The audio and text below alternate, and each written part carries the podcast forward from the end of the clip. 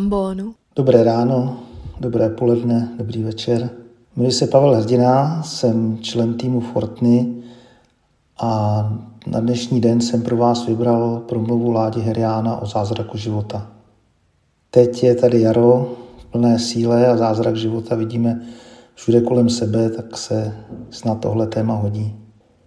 Je to promluva ze všech nejdelší, tak budu hodně stručný. Když jsem vybíral, co chci pustit, tak eh, mi bylo jasné, že chci připomenout nějakou promluvu Ládi Heriána. Loni na jaře jsem Bonu poslouchal každé ráno všechny promluvy. Byla v tom úžasná rozmanitost, ale zároveň jsem cítil takovou hlubokou jednotu. Nejvíc ze všeho jsem se ale těšil právě na promluvy Ládi Heriána. Ale kdo jsem já, abych k ním ještě mohl něco dodat? Tak eh, nebudu mluvit eh, o tom textu, o tom, co Láďa říká, ale řeknu něco o Láďovi. Znám ho, myslím, dobře, je to můj kamarád, potkáváme se občas v hospodě, občas na nějaké akci pro chlapy, poslouchám jeho přednášky a jsem tam i čtu jeho knížky. Pokaždé, když Láďu vidím a slyším, tak mě napadnou dvě slova – On je samozřejmě muž velmi vzdělaný, má mnoho talentů a dělá spoustu užitečné práce. To, co mě ale u něj napadá, je něco jiného. Jsou to dvě slova otevřenost a zranitelnost. Myslím, že on prostě je v každé situaci a každému naplno otevřený. Je tam ve všech svých slabostech a je tam velmi zranitelný. Ale právě z té zranitelnosti je cítit obrovská síla a nakonec z ní může přicházet i uzdravení. A tak vždycky, když Láďu potkám, přemýšlím, kolik já sám si kolem sebe stavím obalů, vrstev, slupek nebo osob, které mě mají jakoby chránit, ale vlastně jenom brání, aby moje opravdové já navázalo nějaký vztah. Napadá mě třeba Láďové příhoda s kytarou. On vlastně nemá žádný majetek, je řeholník, ale kytara k němu vždycky nezbytně patří, je pro něj důležitá, na kytaru hraje písničky skoro při každé akci, kde promlouvá i hraje. A s tou kytarou je sehraný, má ji rád, je pro něj důležitá. A přesto ji dokáže věnovat někomu, kdo ji také potřebuje, protože třeba právě teď vyšel z vězení a kytara, kterou dřív měl, už nemá. A tak přemýšlím, dokázal bych někdy tohle to není nějaký drobný dar z nadbytku. Pro mě tohle je příklad radikálního žití podle Ježíšových slov. A tak jsem rád, že Láďu znám, znám ho i s jeho problémy, s chybami, mám ho rád a skrz ten náš vztah dokážu vidět něco mnohem většího a silnějšího, než je jenom přátelství dvou lidí. Tak vám přeju krásný poslech promluvy o zázraku života z 10. května 2020. Jsem Ladislav Herián a hovořím k vám z Vyšší odborné školy Jabok, kde bydlím i pracuji. Moje dnešní promluva bude možná pro někoho moc těžká a složitá. Možná to spíš bude vypadat jako přednáška ve škole. Proto jsem vám omlouvám předem. Ale už evangelium dnešní neděle na člověka působí poněkud těžce a složitě. Je to přece jen něco zcela jiného, než třeba ta krásná Ježíšova podobenství, která čteme v jiných evangeliích.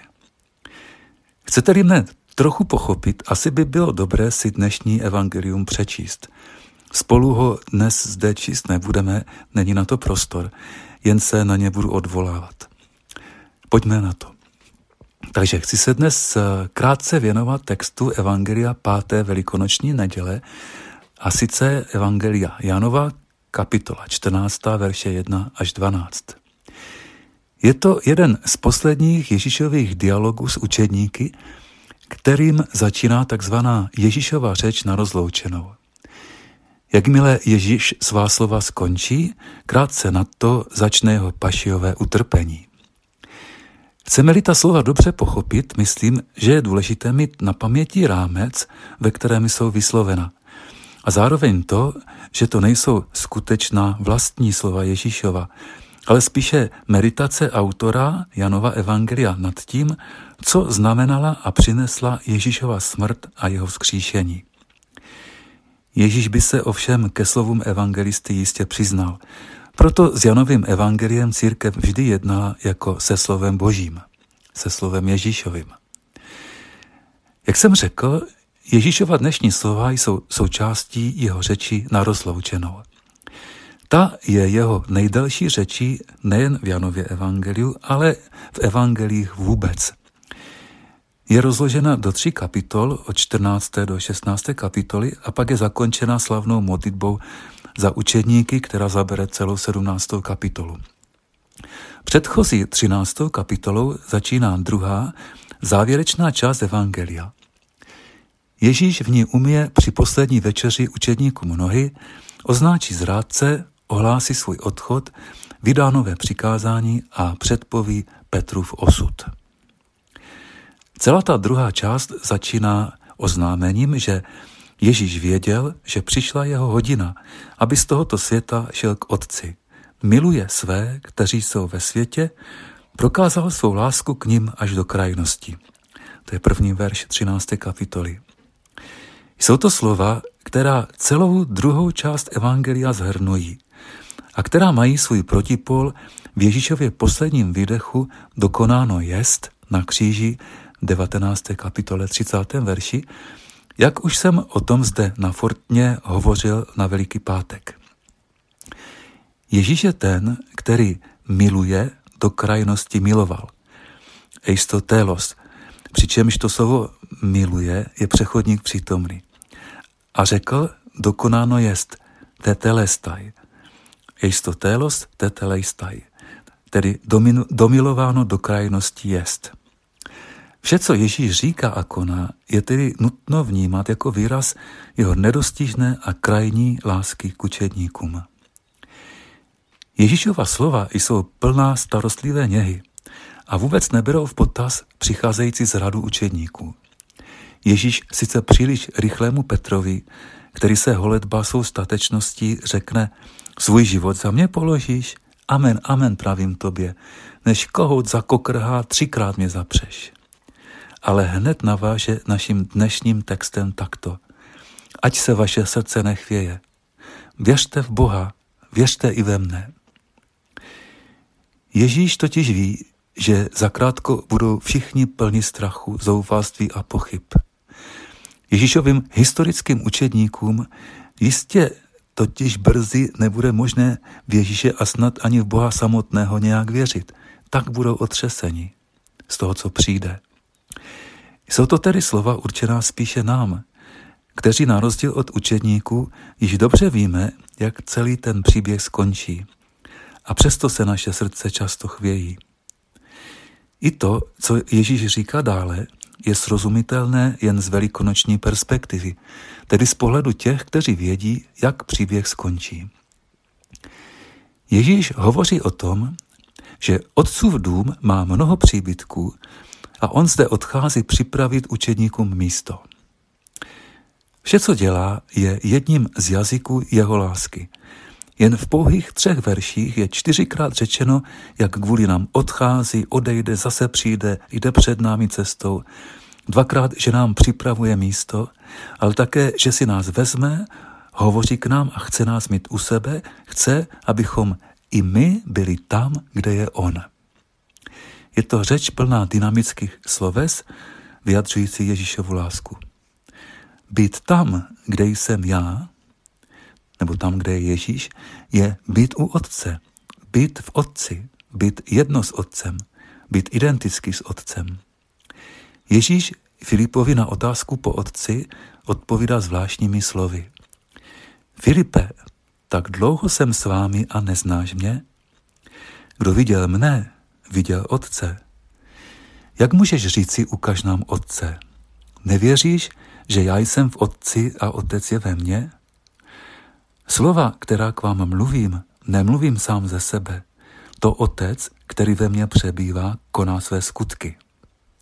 Věřte mi, že já jsem v Otci a Otec ve mně.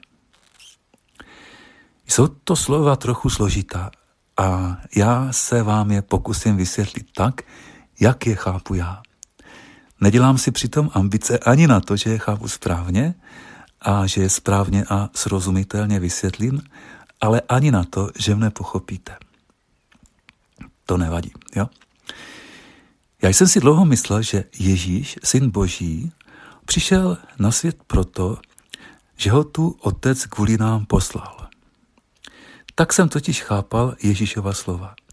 Jakoby Ježíš z nějakého otcova příkazu musel v poslušnosti opustit svůj krásný svět a přijít sem, do světa našeho, aby se tu nechal krutým způsobem pro nás zabít. Jak to říká svatý Pavel ve slavném hymnu v listu Filipanům, způsobem bytí byl roven Bohu a přece na své rovnosti nelpěl, nejbrž sám sebe v poslušnosti zmařil. To je Filipanům 2, 6, 7.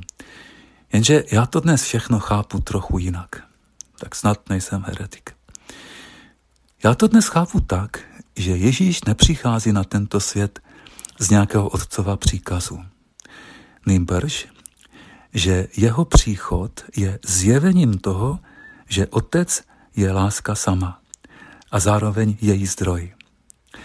A že tato láska je bez podmínek, že je milujícím dynamismem, milujícím bytím bez podmínek. Syn je způsob, jak se tato láska vydává.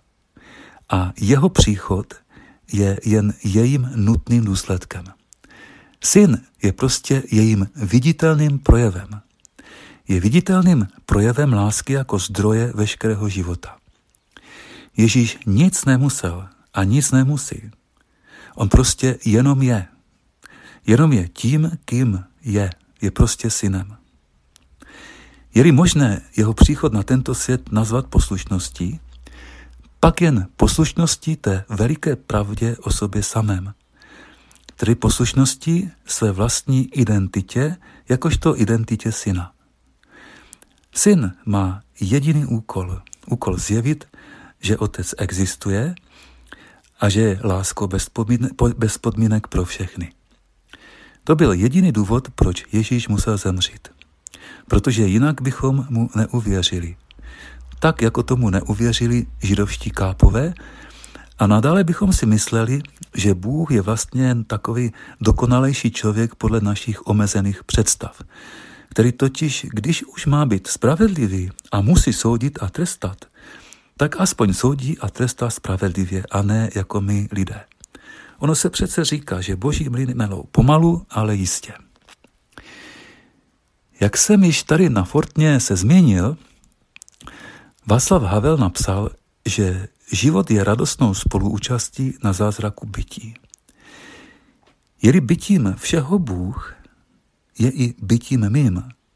A můj život je zkrátka podílem na tomto zázraku.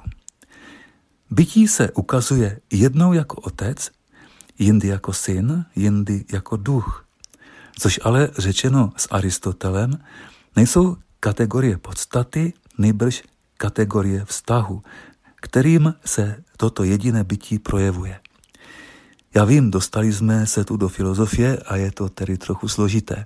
Ale pokud vás to zajímá, více si o tom můžete přečíst v knize Richarda Rohra Božský tanec. Já to teď ale zkusím trochu vysvětlit.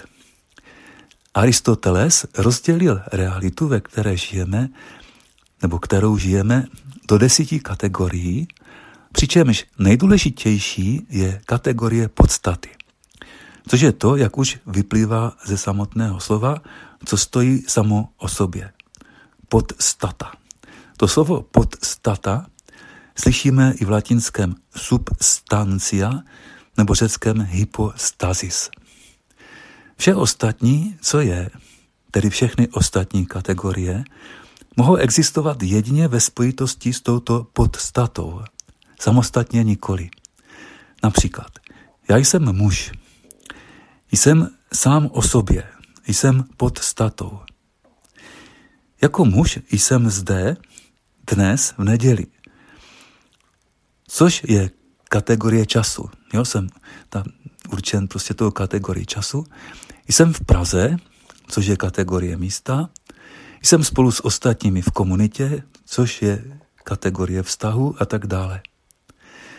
Ale pozor, stejně tak jsem ale i synem, protože ještě daleko odsud má maminku, ale být syn ovšem není kategorii podstaty, nejbrž kategorii vztahu. Neboť to slovo syn označuje muže vzhledem ke svému otci či ke své matce. A podobně slovo otec není kategorii podstaty, nejbrž kategorii vztahu, která jej jako muže označuje vzhledem ke svému synu. Jednodušeji to můžeme říci takto, že slova jako otec nebo syn vyjadřují různé způsoby bytí nějakého muže. Tak proč to říkám? Již trochu možná chápete, co jsem myslel tím, že otec, syn a duch jsou různé způsoby jediného bytí. Je to taky takový můj pokus říct si něco o tom, jak chápu tajemství nejsvětější trojice. No ale proč toto všechno říkám? Snad teď alespoň trochu lépe pochopíme dnešní Ježíšová slova Filipovi. Kdo viděl mne, viděl Otce. Nevěříš, že já jsem v Otci a Otec je ve mně? Slova, která k vám mluvím, nemluvím sám ze sebe. To Otec, který ve mne přebývá, koná své skutky. Věřte mi, že já jsem v Otci a Otec ve mně. Snad se na mne nebudete zlobit, označím-li na základě těchto Ježíšových slov Pána Boha havlovským pojmem zázrak bytí. Ježíš mne, člověka, zve k vědomé účasti na tomto zázraku bytí. Neboť ten již dávno existuje i bez ohledu na mé vědomí, tedy bez ohledu na to, zda o tom vím nebo nevím. Dnešní evangelium končí slovy, kdo věří ve mne, i ten bude konat skutky, které já konám, ba ještě větší bude konat, protože já odcházím k Otci. Já tato Ježíšova slova v kontextu toho, co jsem řekl, chápu tak, že pokud spolu s Ježíšem bude moje účast na zázraku bytí vědomá, což Ježíš vyjadřuje slovy, kdo věří ve mne, to znamená být s Ježíšem v tom, pak se to bude na mém životě projevovat stejně, jako se to projevovalo na životě Ježíšově. Tedy řečeno jeho slovy, i ten bude konat skutky, které já konám. Jaké jsou to skutky? Jistě se zde nejedná o žádné zázraky, neboť již náš život sám je spolubytím na zázraku. Ale jedná se o to, že mne toto spolubytí na zázraku bude proměňovat v milující bytost, která podle Ježíšových slov bude třeba umět milovat i svého nepřítele nebo půjčit peníze tomu, kdo mi je zcela jistě nevrátí. Ježíš v dnešním evangeliu pak říká další slavná slova, ta o cestě, pravdě a životě. Vezmu vás k sobě, abyste i vy byli tam, kde jsem já.